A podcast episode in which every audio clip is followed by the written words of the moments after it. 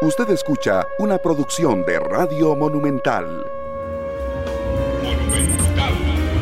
La radio de Costa Rica, 2 de la tarde con 3 minutos. ¿Qué tal? Muy buenas tardes, bienvenidos a Matices. Yo soy Randall Rivera, les saludo hoy en vivo, agradeciéndoles por supuesto, eh, por supuesto eh, su compañía en el último día de la semana laboral y agradecerles, por supuesto, la compañía que han tenido con nosotros en la semana. Yo les recuerdo que nos pueden escuchar en vivo en radio, eh, que pueden escucharnos a través de internet, que pueden estar con nosotros a través del Facebook Live de Noticia Monumental, nos pueden acompañar en YouTube, pueden ver el programa esta noche a través de Canal 2 y pueden descargar el programa a través de todos los servicios de plataformas como Google Podcast, Apple Podcast y Spotify.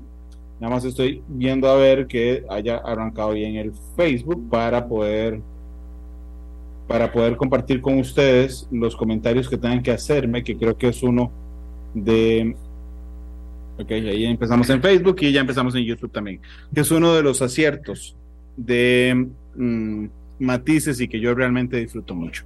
Daniela Chacón es investigadora del CIEP. El CIEP ha presentado un estudio recientemente y yo le pedí, por favor, a Daniela que nos acompañará hoy para hablar de ese estudio. Daniela, ¿cómo estás? Bienvenida a Matices, ¿qué tal? Muy buenas tardes, muchísimas gracias por la invitación. Todo muy bien, por dicha. Muchas gracias por estar con nosotros. Contanos, por favor, primero en qué se enmarca el estudio. ¿Okay? Es un, es un, es un, perdón, es una entrega más de qué? Es parte de los estudios ordinarios que realizamos en el CIEP, el Centro de Investigación y Estudios Políticos de la Universidad de Costa Rica.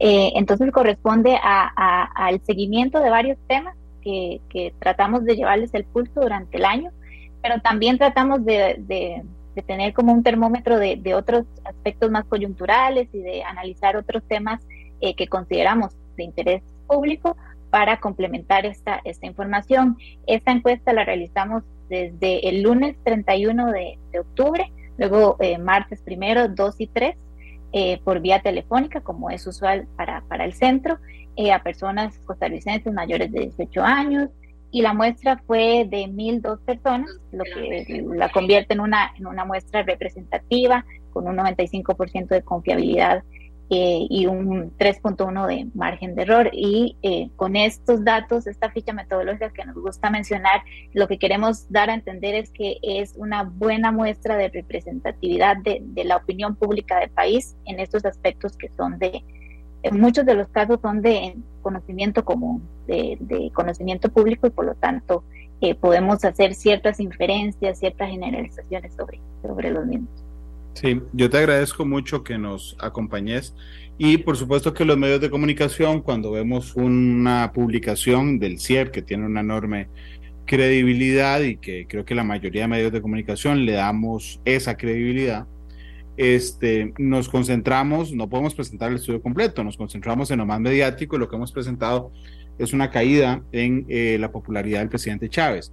Pero el estudio es mucho más amplio Así que no voy a empezar por eso, voy a empezar en, orden, en el orden en que se presentó el estudio, pero antes, por favor, eh, permítame, Daniela, saludar a Marco Vargas, que nos reporta sintonía, a Jimmy Alvarado, a Bernie Chavarría, a Víctor Fallas, a Israel García, que dice prensa amarillista. ¿Qué fue aquello empezando? Ni me había saludado. Tecnosur Mora, Mariano Rodríguez, que dice todo bien con Facebook, eh, Abel Aguilera, saludos Randall, Carlos Muñoz en Washington, Saludos, Humberto Zúñiga, que nos escucha desde New Jersey, un abrazo. LH Gutiérrez, que dice, vamos a ver qué trae hoy la prensa canalla. Saludos. Hey, ¿por qué no se relajan un toque? Hoy es viernes. José Cercón en Georgia, saludos. Francisco Chico Fonseca dice, saludos, siempre Matisse me acompaña mientras pedaleo en las mañanas. Saludos, chico, de extraordinario psicólogo y cantautor nacional. Saludos, eh, Carlos Granados dice, vamos a poner a hacer el café. Lupe Monge nos saluda desde Tibás, Mauricio Tomás. Dice, podría preguntar porque ahora en este gobierno hay encuestas todos los meses. Buenísima pregunta de arranque. Daniela, ¿hay encuestas todos los meses? No, ojalá se pudieran hacer mediciones tan seguido porque sería una información muchísimo más acorde al contexto del momento.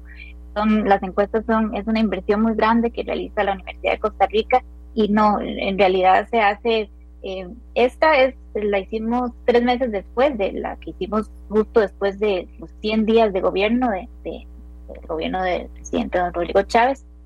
Entonces, no, pues, cada, cada mes no se hace. Tal vez hay otras casas encuestadoras que sí, que se traslapan, entonces pareciera ser que, que, hay más de una, pero por lo menos el tiempo es más pausado. eso es importante aclararle a Mauricio. No es que el CIEP haga más encuestas, es que más gente haciendo encuestas, este, de todo tipo, por cierto. Eh, y por eso también yo me refería a que casi todos los medios de comunicación le damos mucha credibilidad a las encuestas del CIEP, eh, porque sabemos cómo se hacen, ahí pululan hoy los estudios de opinión, eh, no todos salen en todos los medios. Eh, Mario Rivera, saludos desde Colorado, en Estados Unidos. Hoy tenemos un montón de, gente en Estados Unidos escuchándonos. Gonzalo Luna, que dice, los escucho por radio en carretera. Juan Carlos Delgado, dice, el presidente está en Guanacaste. Sí, por supuesto, hoy teníamos toda la información de Noticias Repetel al mediodía. Eh, saludos a Peter Acu en Sabanilla de Montes de Oca. Tecnosur, saludos. Ivania Ramírez en Paraíso de Cartago. Eh, Ricardo Salazar en Tabarcia. Jackie Ram. En el gobierno pasado no hacían tantas. No, sí, no, eh, pero ya les aclaró Daniel y les aclaré yo también.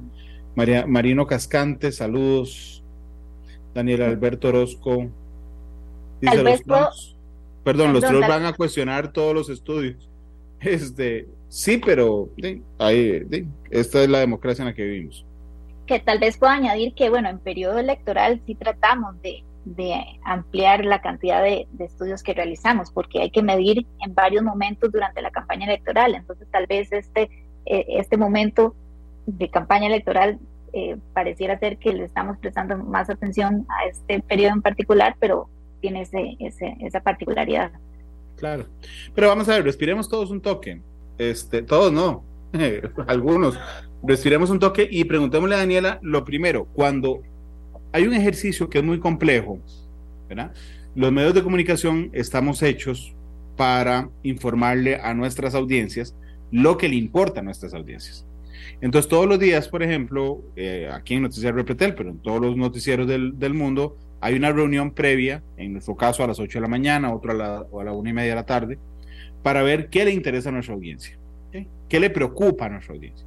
Es un ejercicio diario complicadísimo. El CIEP lo mide. El CIEP le pregunta a la gente cuáles son los principales problemas que tiene el país. Y yo quisiera que, Daniela, empezáramos por ahí si fueras tan amable. Claro, bueno, este de hecho forma parte de estos temas de seguimiento, que lo, lo tratamos de hacer cada vez que hacemos un estudio grande de, de, opinión, porque nos interesa ver cómo va evolucionando la, la percepción de la población con respecto a cuál es la inquietud más grande y el problema más eh, urgente de resolver en el país. Y lo que hemos venido denotando en los últimos estudios es que se siguen consolidando tres temas en particular.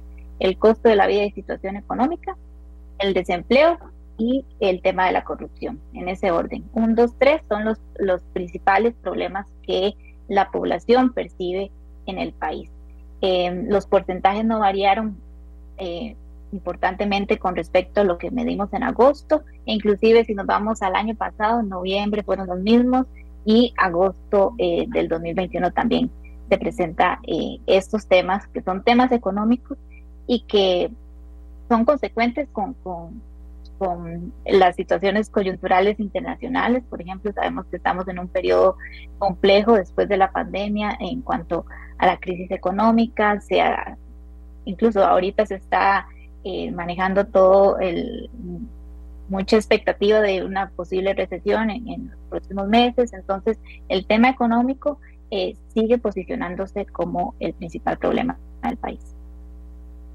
Saludos a José Antonio Dávila en, YouTube y a Isaac Mora también en YouTube. Eh, Daniela, vamos a ver cómo, cómo separan ustedes metodológicamente el desempleo del costo de la vida y la situación económica, porque pareciera, digo, te lo digo desde mi percepción, que el costo de la vida y la situación económica es como muy integral y el desempleo es muy puntual. Entonces uno podría creer que el desempleo es parte del costo de la vida y la situación económica. ¿Cómo logran deslindarlo para decirnos a los, a los demás Vean, estas son las tres principales preocupaciones de los ticos. Costo de la vida y situación económica, desempleo y corrupción. E, eso es muy interesante porque de hecho nosotros hacemos la pregunta abierta, ¿verdad?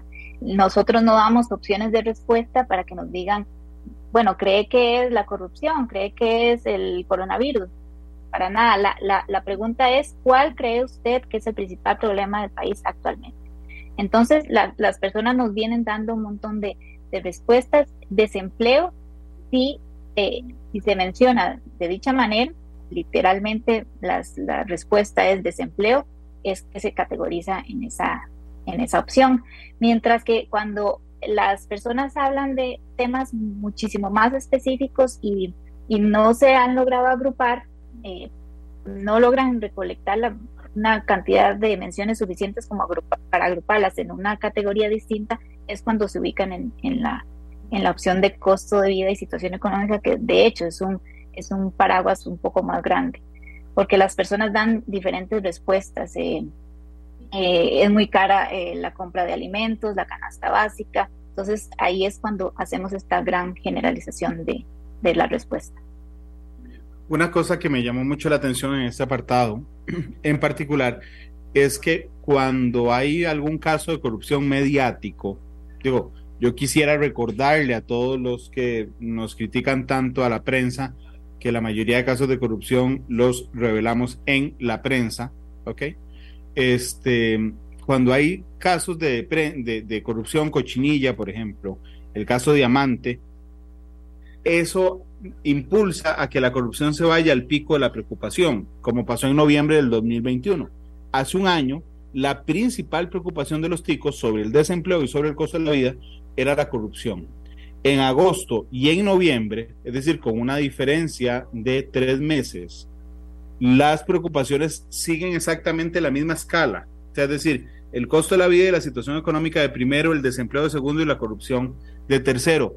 Creo que el cuarto es la seguridad.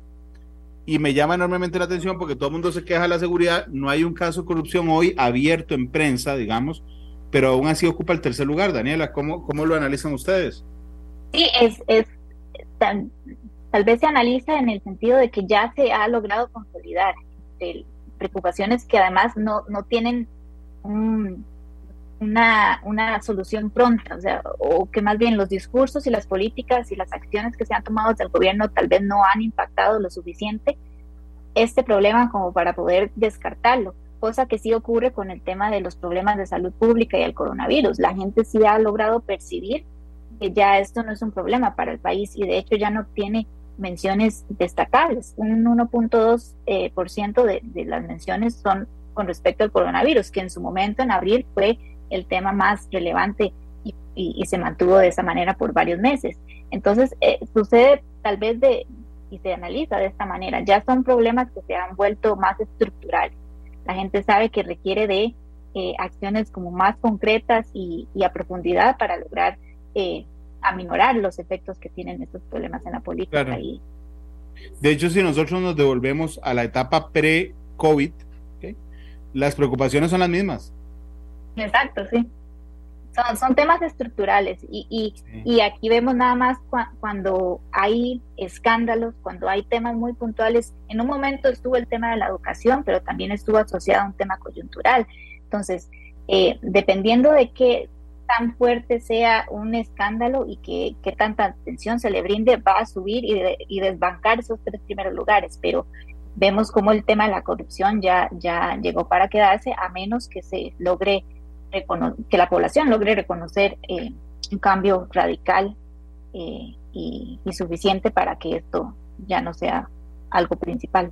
En ese primer capítulo te pregunto, podemos llegar a las siguientes conclusiones. Uno, el COVID ya no le importa a los ticos. Segundo, la inseguridad y la delincuencia no es y está lejos de ser el principal preocupación de los costarricenses la pobreza y el desempleo siguen siendo desde hace muchos años los principales eh, problemas y la gente percibe que la corrupción afecta nuestro país. ¿Podríamos llegar a esas conclusiones con estos resultados, Daniel? Sí, o sea, yo creo que la diferencia entre de porcentajes y dimensiones y el historial de las mediciones que hemos venido haciendo apuntan a esto, esta es la tendencia de que no se consideren esos como los problemas más importantes y, más bien se insista, o sea, la población insista, lo insistió en periodo de campaña, de que eso, el costo de la vida, es lo que más eh, afecta al país. Eh, Vamos al segundo punto, que es la valoración política. Eh, vamos a ver, el presidente Chávez en sus primeros mayo, junio, julio, agosto, septiembre, octubre, noviembre, en sus primeros seis meses, es mucho más popular que el presidente Alvarado. E, eso lo podemos decir con los datos, ¿verdad? Creo que al inicio del mandato, vamos a ver, en, en a seis meses de su gobierno, el presidente Alvarado tenía 30 de opiniones negativas, eh, positivas, perdón, y el presidente Chávez tiene 68.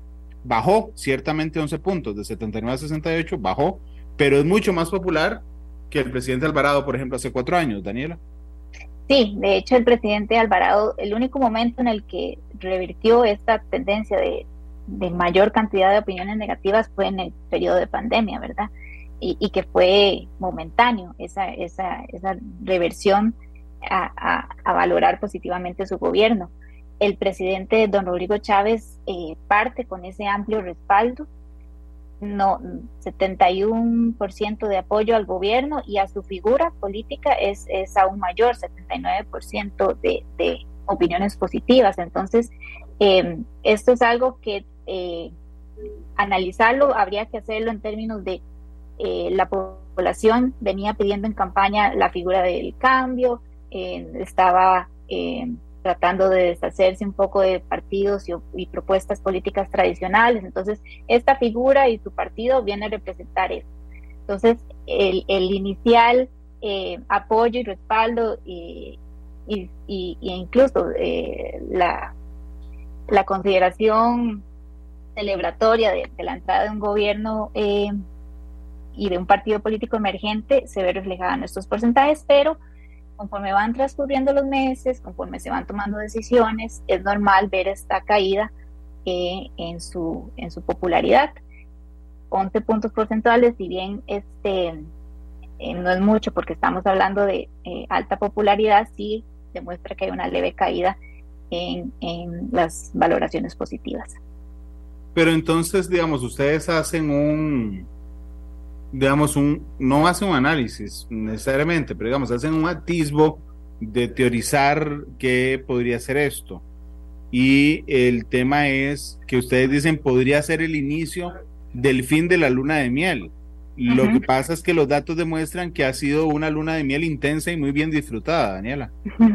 Sí, no, no, el, presidente y, su gobierno tiene todavía muchísimo eh, respaldo y músculo a través del cual puede gobernar este, sin, sin mucho como oposición o crítica, al menos por parte de la población. Entonces, eh, lo que estamos diciendo es que em, hay una disminución y que hay que reconocerla y que hay que ver, tal vez lo que plantea también son interrogantes, como qué tan fácil eh, o difícil va a ser para el presidente mantener eh, este respaldo en, los, en, el resto de gobierno que queda.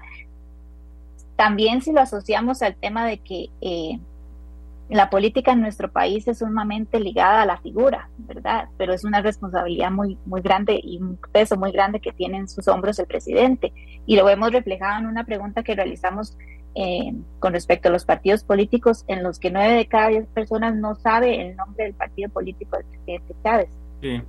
Y aquellos que sí lo saben, en realidad lo están diciendo de forma incorrecta. Entonces, no hay esa, ese respaldo de una estructura, de una organización partidaria detrás del gobierno y esto, por ejemplo, si uno lo mira en perspectiva a las elecciones municipales, como cómo se va a, cómo va a, trabajarlo esto del gobierno y, cómo va a poder mantener este, este respaldo en el futuro, tomando decisiones difíciles con una asamblea de oposición eh, y otros elementos que son bastante complejos en el gobierno.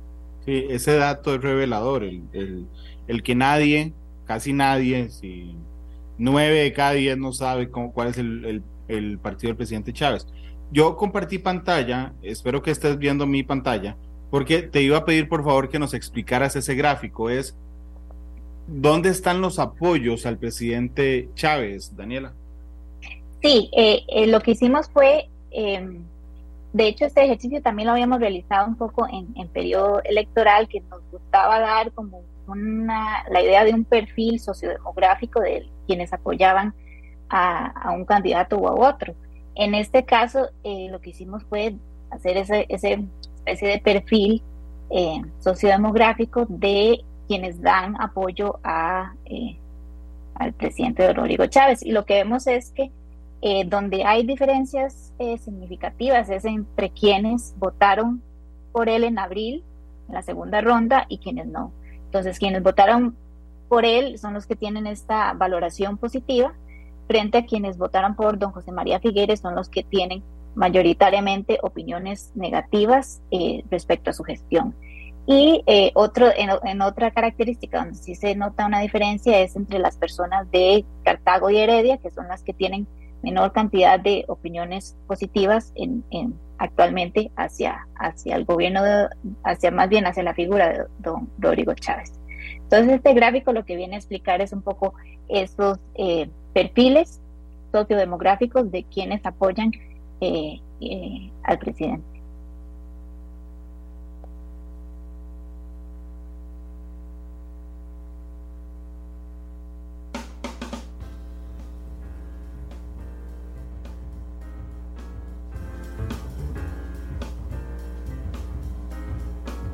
Micrófono cerrado. No sé cuántas veces ha pasado esto desde la pandemia.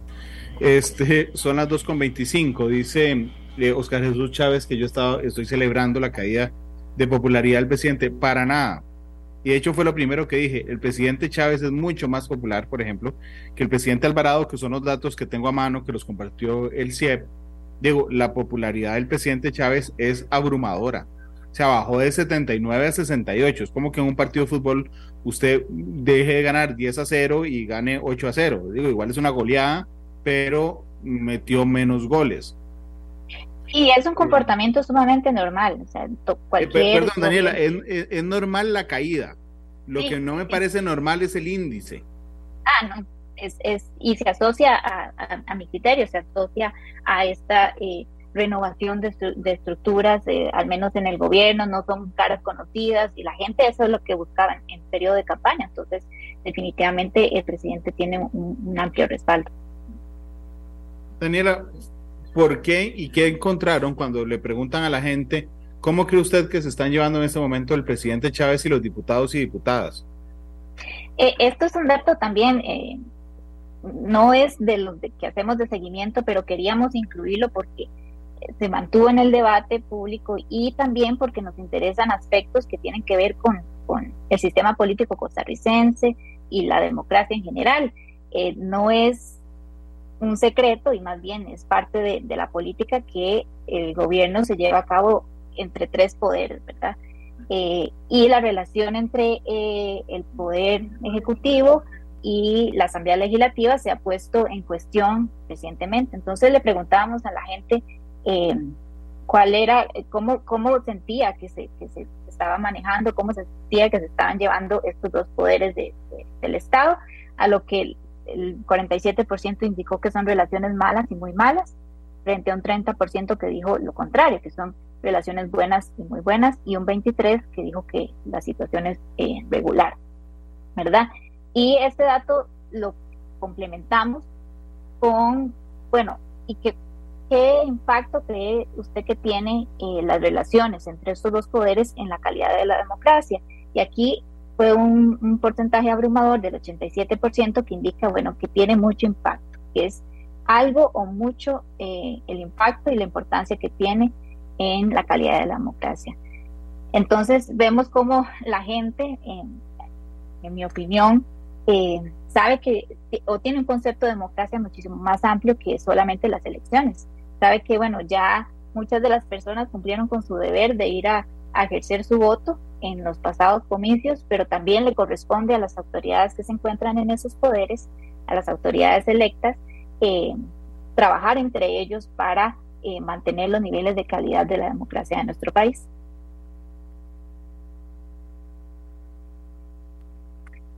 Daniela, respecto a los servicios, que es un tema que me pareció muy interesante, porque revela varias cosas. Eh, voy a empezar por los EBAIS. El 35% de la gente cree que es un mal servicio. El 29% de la gente cree que es un servicio regular. Si sumamos 35 más 30 nos da 65. Es decir, el 65% de los costarricenses no cree que sea el servicio bueno, muy bueno de los EBAIS.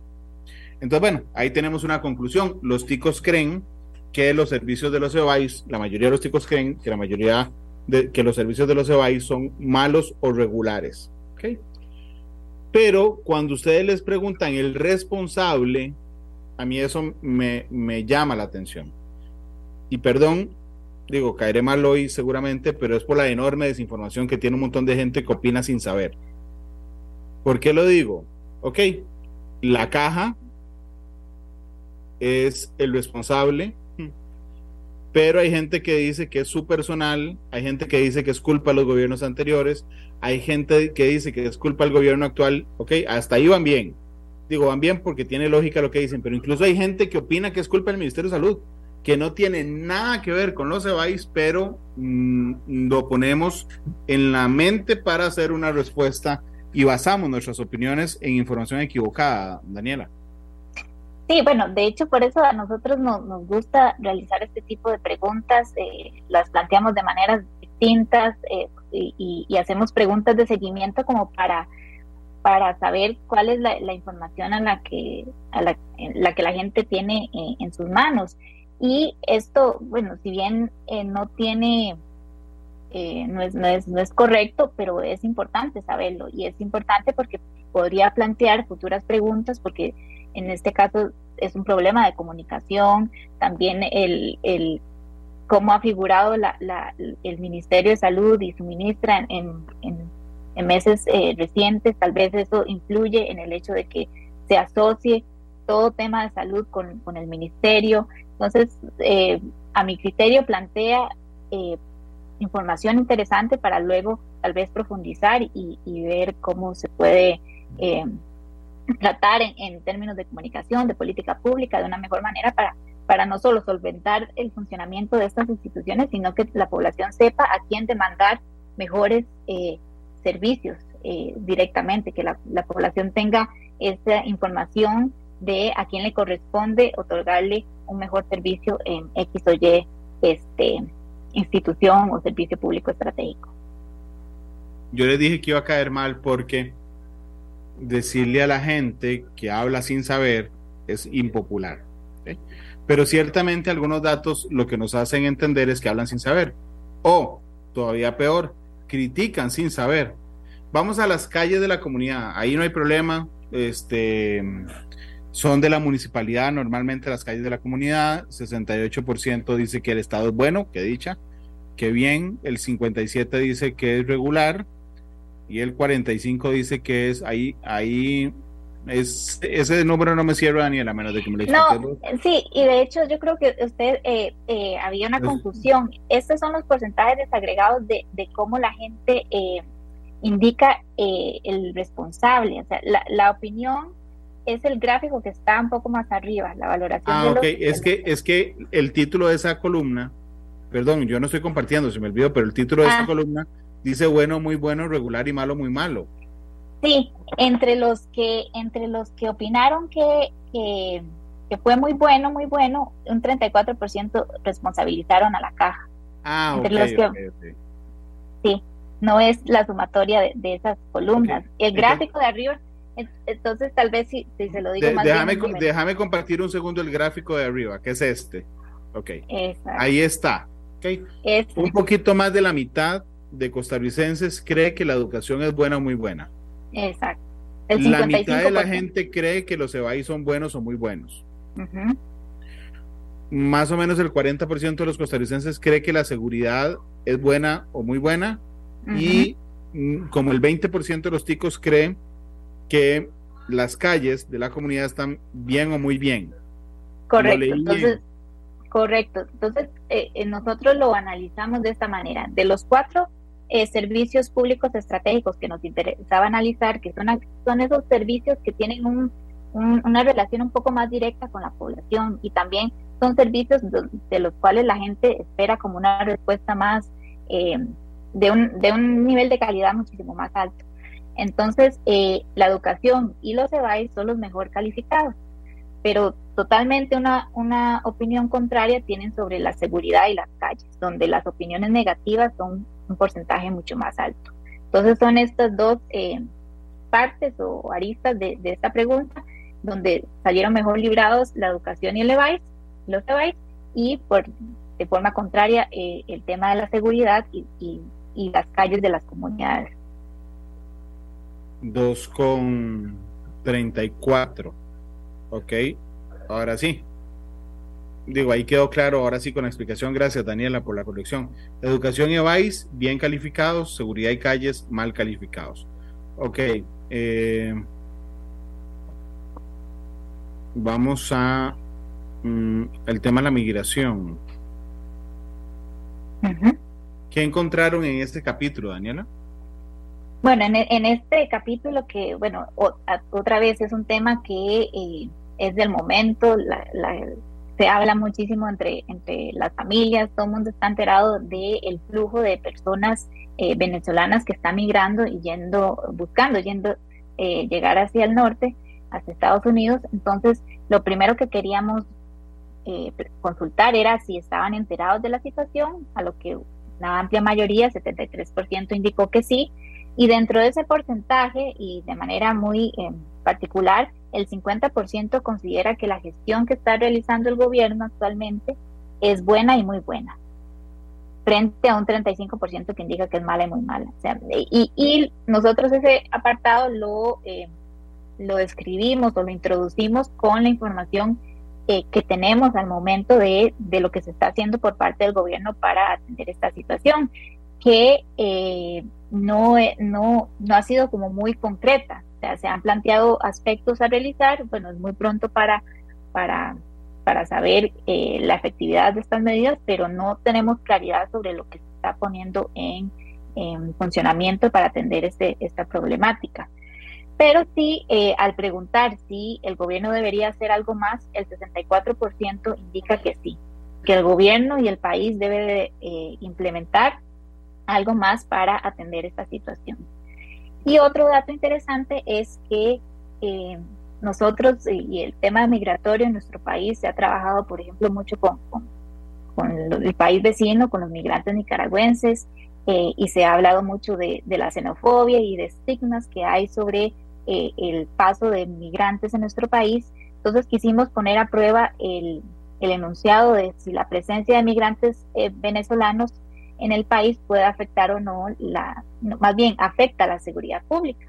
Y esto, eh, ante este enunciado, el 49.5% de la población se encuentra en desacuerdo, es decir, no consideran que sea así, frente a un 39.5% que sí eh, piensa que eh, la presencia de estos migrantes en el país se mantiene como una afectación a la seguridad pública.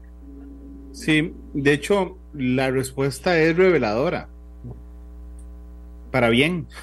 o sea, yo, yo hubiera pensado como hipótesis de trabajo al plantear la consulta que una mayoría hubiera vinculado la migración venezolana con problemas de seguridad en Costa Rica. Y si es alto, digamos, la cantidad de gente que lo, que lo vincula, son 39,5.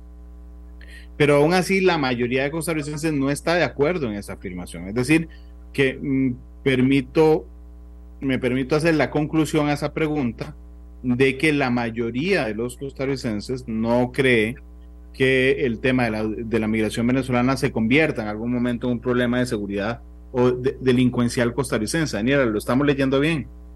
Sí, eh, eh, es, un, es un tema que se puede concluir de dicha manera, eh, tal vez por las particularidades de este, de este flujo migratorio la gente sabe que no es que se quieren quedar en Costa Rica, que van hacia el norte. Lo que pasa es que están en un periodo de estancamiento por eh, que tienen que pagar tres peajes en, la frontera de Nicaragua para poder eh, pasar por ahí. Bueno, que es un trayecto muy largo, muy este, muy peligroso y, que vienen personas con familias enteras, ¿verdad? Eh, esa es la imagen que tienen los ciudadanos y ciudadanas de este flujo migratorio. Son padres de familia con sus hijos en brazos, acampando en medio de, las ciudades. Entonces, a, yo, a mi criterio, hay mayor empatía frente a esta, este flujo migratorio y por lo tanto las opiniones son más de, de, de ayuda humanitaria, de, de hacer algo para, para, para ayudar a esta población y habría que ver si, si, si planteándolo de una manera distinta, inclusive la pregunta,